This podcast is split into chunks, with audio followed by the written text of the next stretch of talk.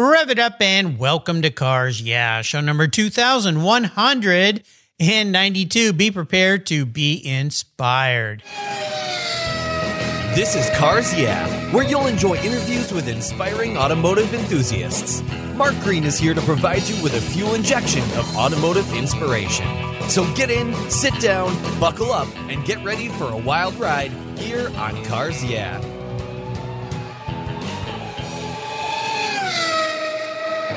Hello, inspiring automotive enthusiasts, and welcome to Cars Yeah. Today I'm in beautiful Burbank, California, with a very special returning guest by the name of Preston Lerner. Preston, welcome back to Cars Yeah. Do you have any gear, and are you ready to release the clutch?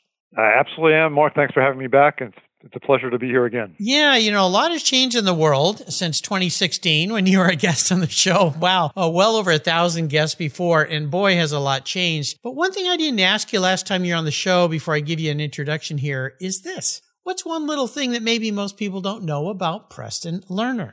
Probably a lot of things they don't know about me, but uh, uh, let's see. Uh, I'm a I'm an aspiring musician. Um, oh, cool. Jazz pianist of no uh, particular uh, special ability, but I really I love uh, love music. I, I, can't imagine living without it. It's one of the things I really enjoy doing. Jazz piano. Well, that's cool. You know, I, I grew up playing the guitar. I actually taught guitar during high school in the summers uh, to little kids because when I learned how to play, my mom insisted I learn from kind of a master musician where you had to learn scales and read music and write music and all that. And at the time, I really didn't like it. I just wanted to learn how to play a rock song, mom. But uh, it, it, taught me a lot of great things. But I always wanted to play the piano, and I never really got into it. I can sit down and you know do a couple chords and things, but I guess I have to practice, right?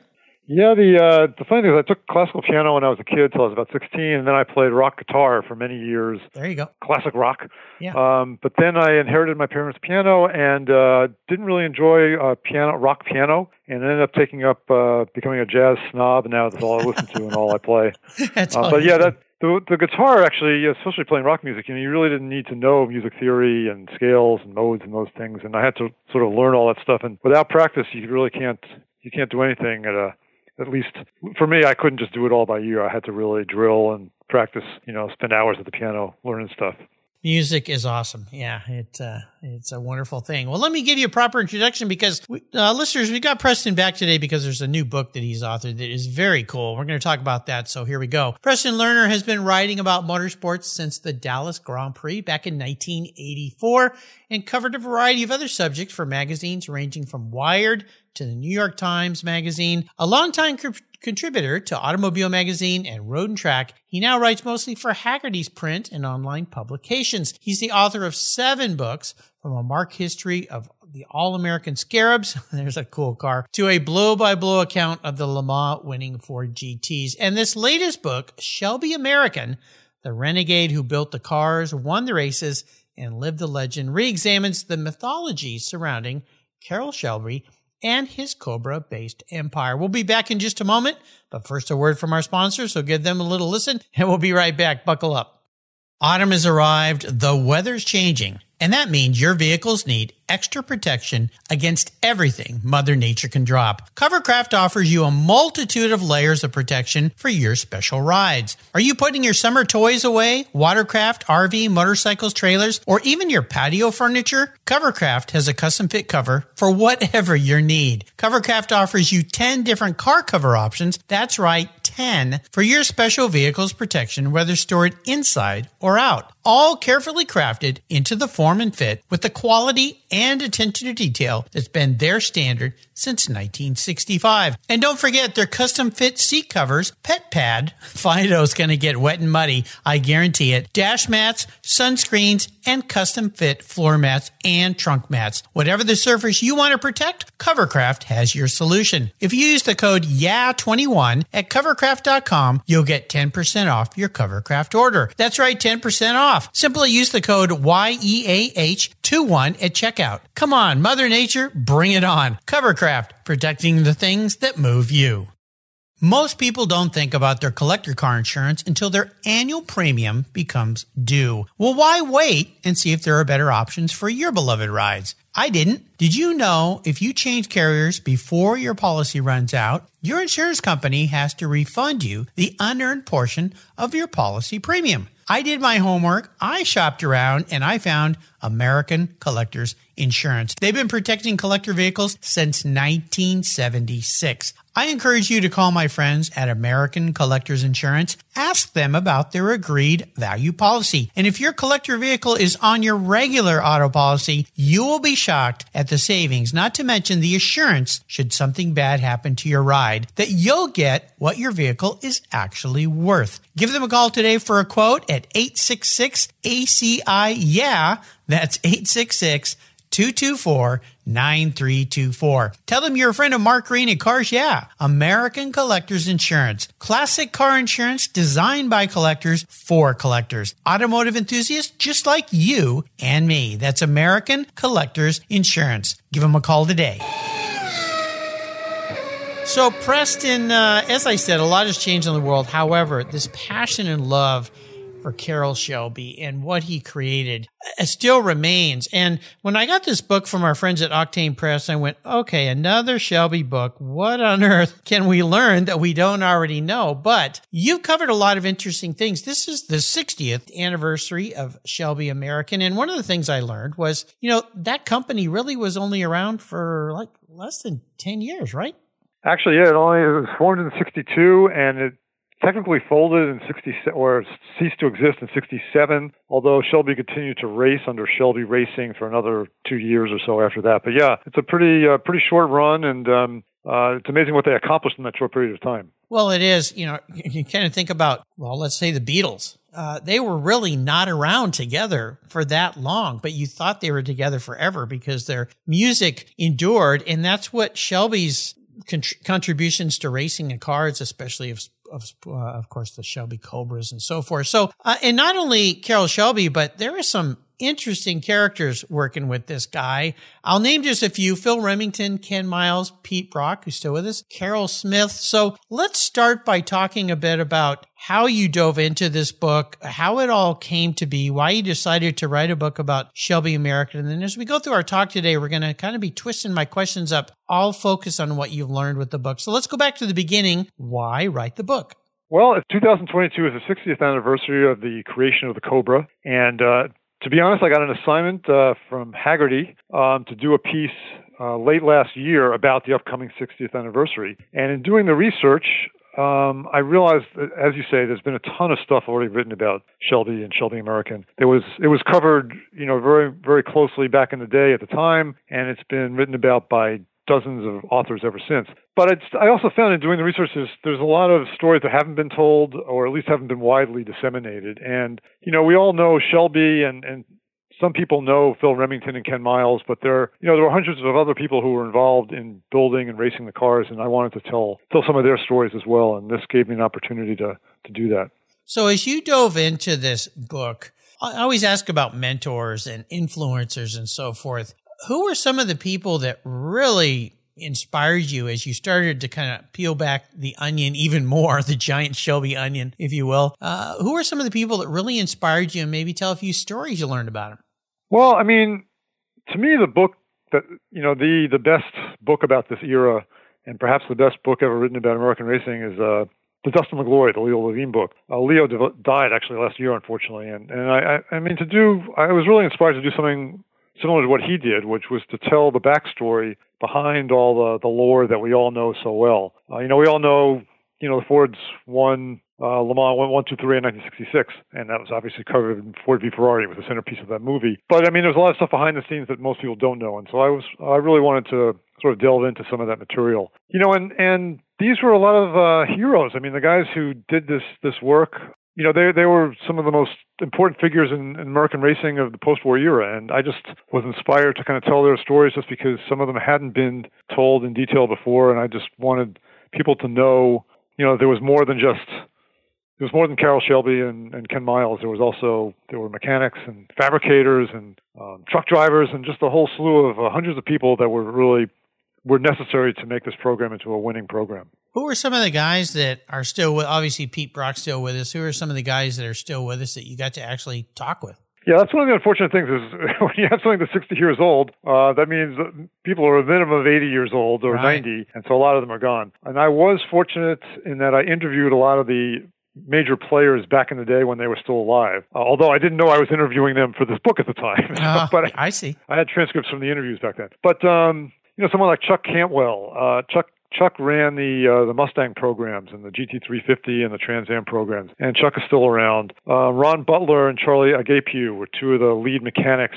Charlie was at the Le Mans during the you know the winning years of 66, 67, and and Ron Butler worked for Shelby all the way up until the the shop closed down in '69. Dave Jordan drove the Toyota 2000 GTs. Most people don't even know that Shelby ran 2000 GTs. Uh, he was the first team to uh, to run the Toyotas here in the United States, and he's still around. I mean, so there were still people around, and and you know some of them were didn't remember things as well as they might, but uh, some had really vivid memories of what happened back in 62, 63, 65, whatever. And it was uh, it was fascinating just to hear them tell their stories, and also to see how they sometimes diverged from the mythology that. Uh, that we were all familiar with. Um, of course, from- the, the, bigger than life Carroll Shelby. Um, and as you wrote the book, obviously Carroll Shelby played a major role. However, is he the the key standout in your book still to this day, or is it really this culmination of all these different people? Well, I do think it's. I mean, look, Shelby. Without Shelby, there's no none of this happens. I mean, it is Shelby American for a reason, um, and uh, he made it happen, and it never would have happened without him. And I don't think anyone else could have done what he did. I mean, he basically started with nothing. He had no money. He had no chassis. He had no engines. He didn't even. Ha- well, it's unclear whether he had the name or not. Uh, some people say he came up with the name before he came up with the car, actually, but a Cobra name that is. And without his, um, you know, his without his vision and his salesmanship and his personal charisma um, and his um, business acumen, I mean, none of this happened. So um, I think that's really the most important thing to understand. That being said, um, you know, Shelby was not a designer. He was not an engineer. He was not a mechanic. I mean, he didn't do anything hands-on. He didn't race the cars ever, although he'd only retired about two years before building them. So, you know, he had to hire a bunch of people, and he did hire you know, the best and the brightest in the United States who went to work there at Shelby American. And that was also part of his genius. He he knew how to find the right people for the right job and he let them alone and, and he let them do what they did and they did it and he made sure they weren't bothered. He made sure they had the money they needed and the time. And uh, so without Shelby, none of this exists. But there were also a lot of other people who deserve some of the credit for what happened. Would you say he's in essence the master marketer or manager or boss or I mean, do you think about what you just said and how he pulled this whole thing off and continued to throughout his life? He just kept coming up with things and was his, his charisma, his enthusiasm. What would you say it was about him that inspired all these wonderful people to come to him and work with him and be so, so excited about it? Well, I mean, Shelby was, he was a, uh, uh, a virtuoso salesman. I mean, uh, the quote from his first wife is that he could sell white blackbirds.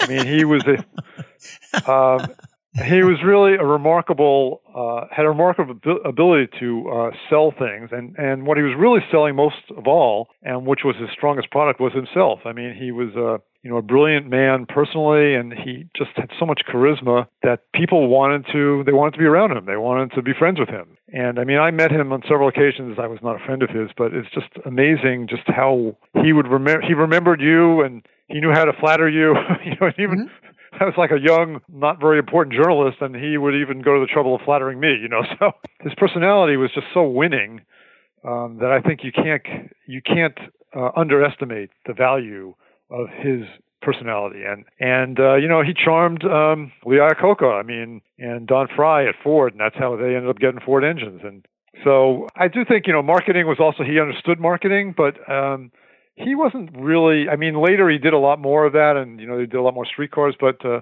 again, early on, you know, he was doing Cobras, and really racing was his thing early on. And then getting into production cars was sort of a different kind of a secondary career, I think. But um, but I think fundamentally he was really more interested in racing, especially in the early days. How to win friends and influence people. there you go. if he should have written that book uh, instead of the other guy, but uh, he, he just had a way about him, a quite amazing uh, character. You know, I also like to ask a bit about challenges. And in the case of an authoring a book like this, especially a book about a guy that's been written and told so many stories about, what, what was some of the big challenges you faced in putting this book together? Well, as you say, the, the hardest thing was making sure I just didn't repeat the same information. I just didn't want to rehash the, the material that everyone's seen before. And so I wanted to get some fresh material in there, and I, that's why I ended up talking to basically everyone who was everyone who's still around. You know, there was several dozen, I don't know, three dozen or so people uh, who I was able to talk to. But uh, also, I need to give a shout out to the Shelby uh, Shelby American Automobile Club. They put out a quarterly magazine, and they have since the 1980s, where they would do Q and A's uh, with various players in the Shelby uh, universe, and uh, they were just trans- they were transcribed interviews. Rick Kopec of the club was kind enough to let me use that material, so I had some for people who were no longer around, like Carroll Smith, Bill Eaton, or somebody like that. I mean, these guys aren't here anymore, and also Dave Friedman did the same thing. Uh, the photographer Dave Friedman oh, yeah. and author. And so I was able to use this material. So I wasn't able to talk to these people personally, but it's almost as if I was, had talked to them and get their stories again and get them out there and sort of give a, a larger kind of a better perspective on the bigger picture of what went into building the cars and racing the cars and, and putting them into production. Because again, sometimes it seems sort of magical. You know, you just hear, oh, the car was built and the car appeared and the car won the race, and you don't really realize all the thousands of hours that, that went into work into making that all happen. Oh, absolutely. Now, here's a little bit of a twist of a question here. If you could bring back anybody as part of that team, except for Carroll, because that's the obvious answer here, to sit down and spend time talking with them, from what you've learned in putting this book together and what you've learned about uh, Shelby American, what's who's one person that you really would have loved to have been able to sit down that we don't have with us anymore? Well, to me, the most important person uh, was Phil Remington. He was really the backbone of that company mm-hmm. from the very start. But it happens that I actually sat down. I was able to sit down with Rem on several occasions, and uh, so I did. I do have had some really good material from him. I mean, I would still would love to have gone back again because there were things I didn't talk about uh, that had I known at the time I would have asked him about. But the person I never got a chance to talk to ever was Ken Miles. You know, he was killed in 1966, and uh, Ken wasn't there at the very beginning, but um, he was there early on, and he was uh, a confidant of Shelby's in a way that very few other people, I think, in the company were. And uh, he's he's the person I think I would have liked to have spoken to most uh, to really get some insight into what, what happened there in the early days of the company. And especially between 63 and 66, it changed so fundamentally from a small kind of artisanal shop in, in Venice, 8,000 square foot, and then they moved to LAX and they had 84,000 square feet and a yeah. company with 250 people. So he was there during that transition. I would have loved to have just talked to him about that and also to, to get his take on what happened, what really happened in Le Mans in 1966. Uh, yeah, exactly. What do you think it was about Ken Miles, Carroll Shelby, that relationship that worked so well? Because the, the movie, of course, is the movie Hollywood. They have to do things with movies to make them, I don't know, more watchable or whatever you might say. But knowing what you know about those characters now, what would you say it was about Ken Miles that Carroll really loved? Well, one thing that uh, I think is kind of interesting is the um, four guys who are the most important guys are Shelby, Remington, Ken Miles, and Al Dowd, who was a former Coast Guard warrant officer who was re- hired. He essentially became a team manager. He kind of made the the trains run on time, and then you know he was he kind of ran things behind the scenes. But all four of them were of an age. They were all in their 40s. They'd all of them. Uh, well, Shelby and three of them. I don't know about Al. I think I was a little bit younger, but the the first three had, had served during World War II. I mean, uh, Shelby was a uh, instructor pilot who never left the states, but he was uh, in the Army Air Corps. Ken Miles was a tank mechanic who uh, was in France after D-Day, and Phil Remington flew a B-50 uh, B. Uh, I'm sorry, he was a flight engineer in a B-24 in the Pacific. So I think the three of them were of an age, and they were uh, they grew up in the Depression. I just think they they kind of were had they were very simpatico kind of personally, and they weren't necessarily close friends exactly, but I think they had similar sensibilities, and I think uh, they were hardworking and they understood what they needed to do. Um, and I think that's that's really was critical to, you know, beneath them were all these twenty year old mechanics. Yeah, doing all the work. But these were the guys who, uh, you know, they'd kind of been through the wars literally, and um, I think they just sort of saw eye to eye, and they kind of had a, a way about them that that made them kind of fit together pretty well. You know, it's pretty amazing when you think back. These guys all were in World War II. What a different time that was for the world and for people and characters. And and you're right uh, it was a different time different characters and how they went through that together and then came forward to rebuild or build this team together. It's pretty phenomenal compared to you think of life today and things and how they are today and, and how it was more simple.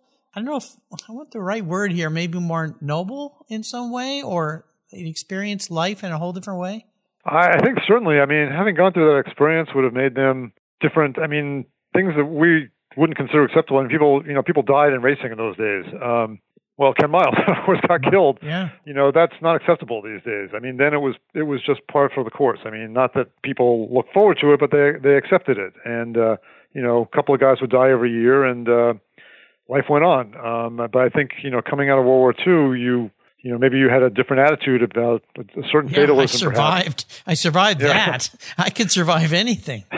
right? So uh, I think that that was probably that had something to do with it, no question. So, looking forward, is there another book on the horizon for you? You know, I was I was happy to get this one done. this was uh, a tough one.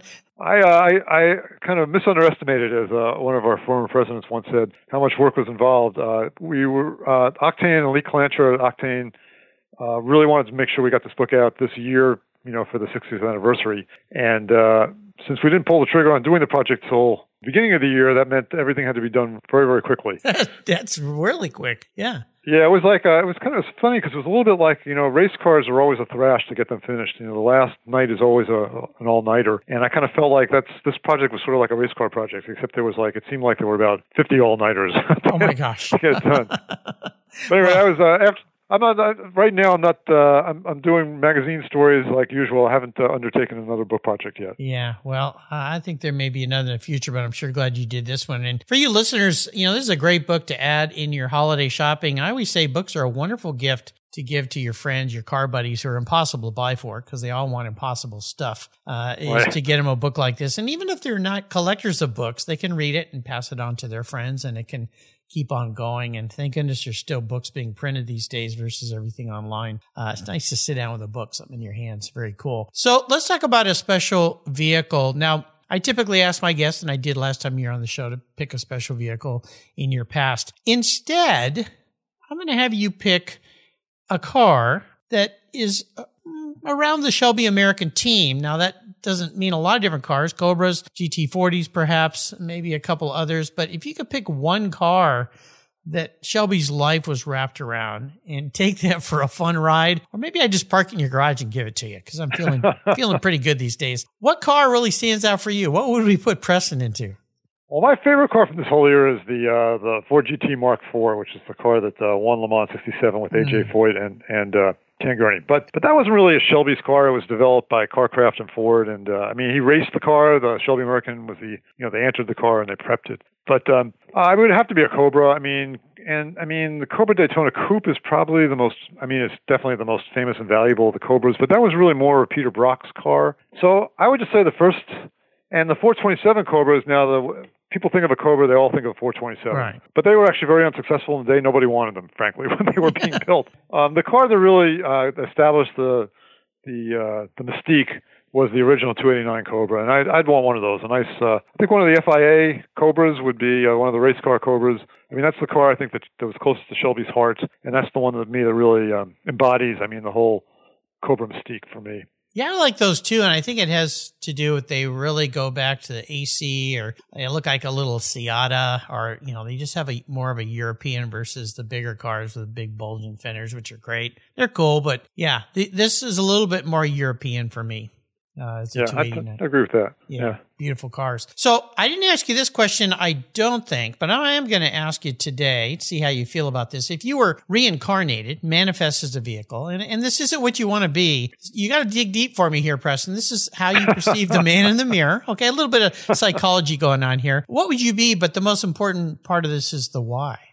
Oh, so I, any car I want to be, I could be a car. Well, it's not what you want to be. This is a key Oh, thing here. what- this what- is this is how you perceive your personality Oh. manifest. I'm going to make it's not that easy because we all want to be something sexy and fast, right? But yeah, this is more about okay, who am I? The kind of guy, how I go about things, my mythology, mythology. Now, some people are a plain old Ford F one fifty or Range Rover, or but I've had some F one people think they're F one cars too. So we'll see where we go with this.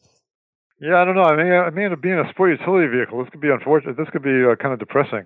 um, let me see. I, I, I got to think. Uh, I don't know, some sort of um, some sort of sports car, but uh, clearly not a Ferrari. Um, Okay. um, Is oh well, we can narrow it down this way: European or U.S. or Japanese.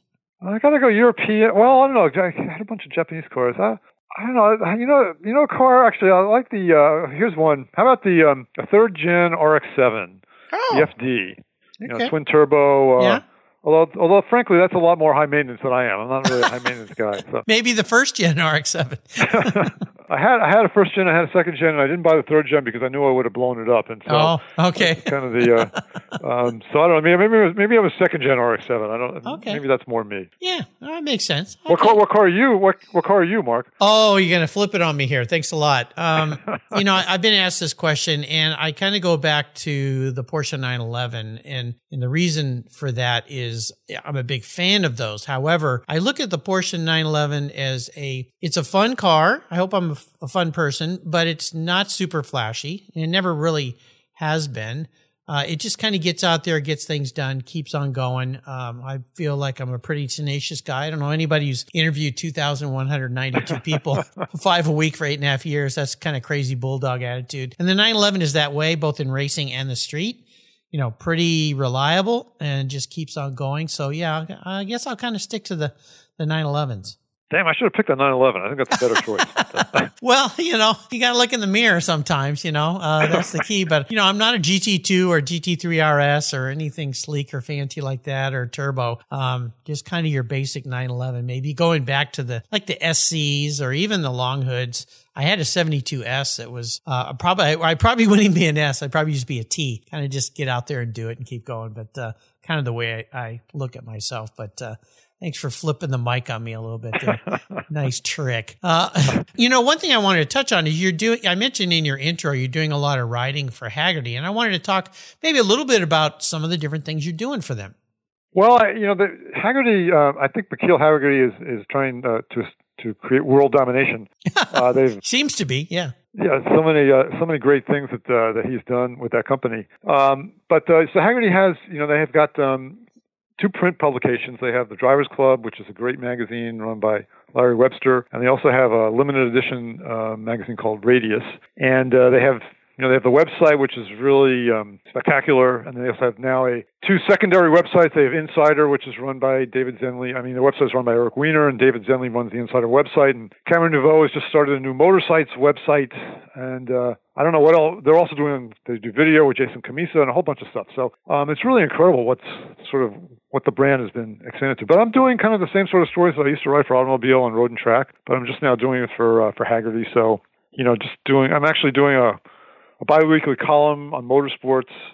You know, did a piece on um, Connie Nyholm, who who co-owns um, VIR Raceway, and uh, you know, doing a piece on a Delahaye Type 135M.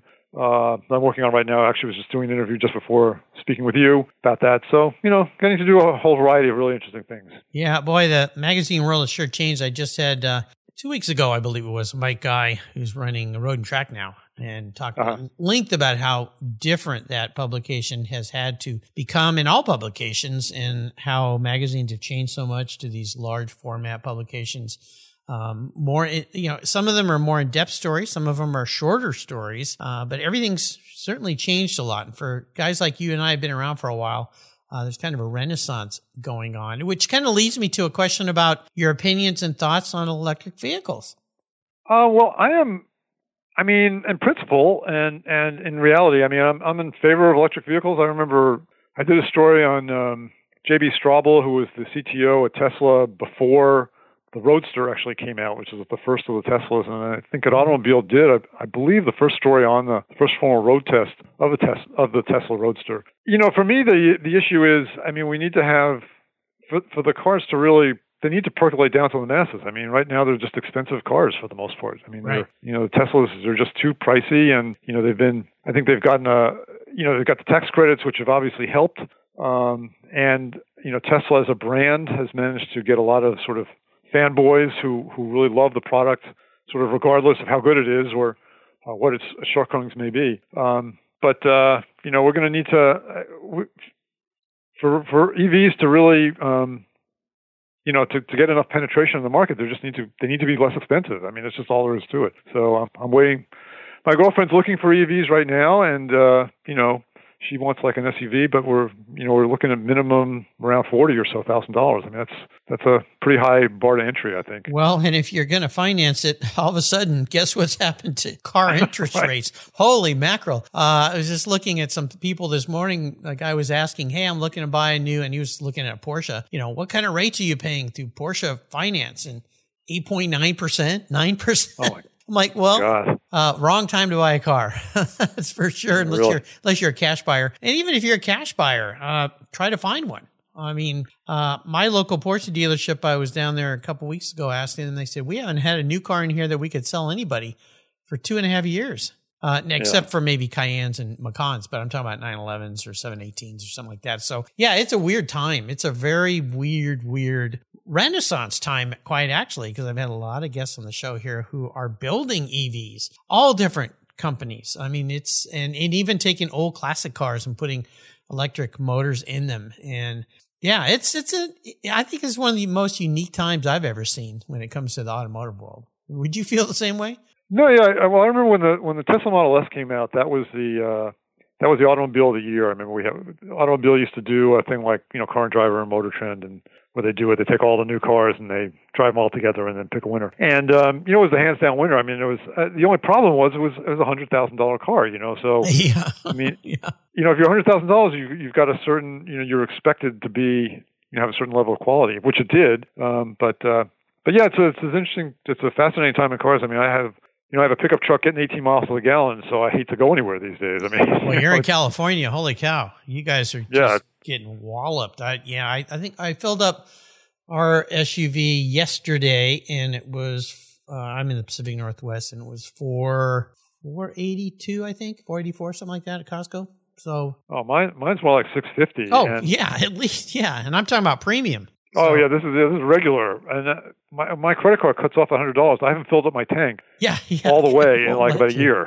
So. Yeah, it's uh, uh, it's been a tough one, that's for sure. Well, let's talk about something a little bit more fun. Uh, I do ask guests about. Well, be, let me back up one step, and that is I ask about great books. And obviously today we're promoting this wonderful book by Preston Lerner and our friends at Octane, Shelby American, the renegades who built the cars, won the races, and lived the legends I'll put a link to it. Very easy to get your hands on a copy of this book. And I encourage all you listeners to buy one because you're going to love this read. And again, if you're not a collector of books, read it and hand it on to your best car buddy. So there you go. So I'm going to arrange for you to go on what I call the ultimate drive. I'm going to buy you any car. Huh. I'm going to park in your garage. Yeah, this is kind of a fun deal. Could be a Shelby car, could be anything in the world, doesn't matter. Uh, but here's the key. You could take anybody that you would like with you, even somebody who has passed, nobody or somebody who's not with us anymore, which opens up a world of opportunities for a very cool drive. So, what does a, an ultimate drive with the ultimate person look like for you, Preston? Oh man, Mark, this comes out of nowhere. uh, I, gee, um, well, let's let's break it down a couple uh, notches here. One is yeah. the person. I mean, and uh-huh. again, uh, here's the key. It could be somebody who's no longer with us, which I mean, it could be Henry Ford, it could be Carroll Shelby, uh, you know, all sorts of people that would be fun to ride with. Yeah, well, let's see. I, am a big racing fan. Okay. So it would have to be a, be a racer, I guess. Uh, yeah. I've always been fascinated by uh, uh, the pre-war uh, American genius Harry Miller. Oh wow! Oh Miller gosh, those and, wonderful uh, cars. Yeah. Oh, man. I'm gonna say I'm gonna say Harry Miller. Okay. That? Yeah, that's. I don't wonderful. know what we would talk about, considering he died before I was born. But uh, well, you know, um, it'd be pretty amazing. Uh, here, here's something that might help you decide in the car because I got to spend some time around some Miller race cars, and I was just blown away. I mean, uh, just they're like little jewels. Well, big jewels. They're kind of big cars, but so Miller, and then what about jumping into something just really crazy and new and wild and that would just kind of blow his socks off? Let's see. Well, that's something really I really knew I'm really crazy about. Although I mean, it those Porsche like a GT3, a GT3 911 would be a pretty nice car, but I don't think I want to drive that across country. Yeah. Exactly. yeah, yeah, maybe not. Yeah, maybe not. Uh, probably not a Pagani or anything like that either. Might be a little rough. He'd be, he, He'd be amazed by a Model S, actually. Can you imagine what he would make of that? Well, uh, yeah, I mean, yeah, it would probably blow him away. And and then the technology sitting in the cockpit and looking at the dash and seeing how interconnected to the world you can be while driving a car. Um, Yeah, that would kind of, yeah, he'd probably wouldn't have much to say. He'd just be going, oh my gosh, this is incredible. Right. This is incredible. Yeah, yeah. Uh, but I, I, think, I think just the person is pretty special. I think I'm going to go with a, even that this is even worse for going cross country. I'm going to go with a Lamborghini Miura, which I've actually never been in, and I and I hear is terrible to drive in, but that, that to me is the most spectacular looking, you know, post-war car. So that, that's what I'm going to go for. Oh, Lamborghini okay. with Miura with uh, Harry Miller. Now you're tugging on my heartstrings. I I have been able to drive one, and they are just insane. I, I don't know about a cross country drive, but I think I could put up with it. Um, you know, not super comfortable and maybe a little hot, but uh, just spectacular car. And and how could you get even you know, any more crazy from a, a Miller race car to a Miura. Yeah. I mean, you'd go, what? Oh, somebody stepped on this thing. how could how could you build a car so low to the ground? Yeah, yeah I think it'd be pretty cool. You sp- probably spent all the time pulled over looking at stuff, and then when you open up the back clamshell of that car and he looked in at the engine, he'd probably just drop his jaw, right? Right. Yeah, yeah, and not to mention, hey, wait, it's it's positioned sideways. How'd you do that? you know, so, uh-huh. Yeah, some fun stuff. Well, you've taken us on a fun ride today, Preston, and I'm so happy to uh, brought you back here. Before I let you go, could you share maybe uh, parting words of inspiration, a mantra, or some kind of success quote that maybe something that you live by, or something that writing this great book about Shelby American taught you? Well, I think I said something like this the last time, and but I believe in it, and I, I know you do too. If you've been well, since you've done 2,192 of these in the past five or years. six years, yeah, eight, eight years, eight, eight uh, and a half years, yeah, wow. But uh, I think there's no uh, there's no substitute for um, for tenacity and uh, persistence and just just working at it. I mean, honestly, uh, I don't know if it's 99%. Uh, perspiration is 99% of the equation, but um, but you don't get any. No matter how talented you are, no matter how smart you are uh, you don't get anywhere unless you actually put the work in. And um, a book that definitely teaches that. I mean, a book is to me a book is like a lot of different magazine articles put together. But you know, it's it's just you have to have a longer time horizon, but you have to you know, because you can't get everything done in two days or in a week or something like that. But yeah, um, you can't cram for, for, for a book like you do for a test. yeah, you really can't. And um, but so I think just working at it and and just uh, telling yourself that you have to get up every day and just put in the hours. I mean, that's to me the most important thing. Yeah, absolutely. How can people follow along with you these days? Well, unfortunately, I'm a dinosaur, so I have no social media presence whatsoever. Lucky you. uh, you know, sometimes I kind of live for the day that I can I can live like that and just give it all up because it's just I sit here and scream at my computer some days, and my wife says, "Don't look at that stuff; it's just upsetting you." Uh, but I understand. Well, I think the ma- the main way would be to uh, follow you on your writings with the Hagerty Group, and also get your hands on the get their hands on this book. And I'll put links to the book on uh, Preston show notes page. But again, it's easy to find. You can just go to Google Shelby American Preston Lerner. You can find it on the Octane Press website or, of course, Amazon or wherever you like to buy your book these days. Does that sound fair enough? Yes, that's perfect. Okay, Thanks, there you go. And again, a shout out, thank you to Joe Snyder at Octane Press and my friends for uh, bringing Preston back on. They they publish some amazing books. You got to go check them out. I'll put a link to their website as well. Well, Preston, I know you're off tomorrow. You're a very busy guy these days, which is great. But I appreciate you taking a pit stop with Cars Yeah and me today. Thanks for being so generous with your time. Until you and I talk again, hopefully not uh, not in another uh, four or five years. It'll be sooner than that. I'll see you down the road. Thank you, Mark, and thanks for all the great work you do. You're welcome. Thank you. Thank you so much for joining us on today's ride here at Cars Yeah. Drive on over to carsyeah.com to find show notes and inspiring automotive fun. Download your free copy of Filler Up, a fun book filled with gorgeous photographs of fuel filler fun, including quotes from more inspiring automotive enthusiasts. Download your copy today, and we'll see you next time on Cars Yeah.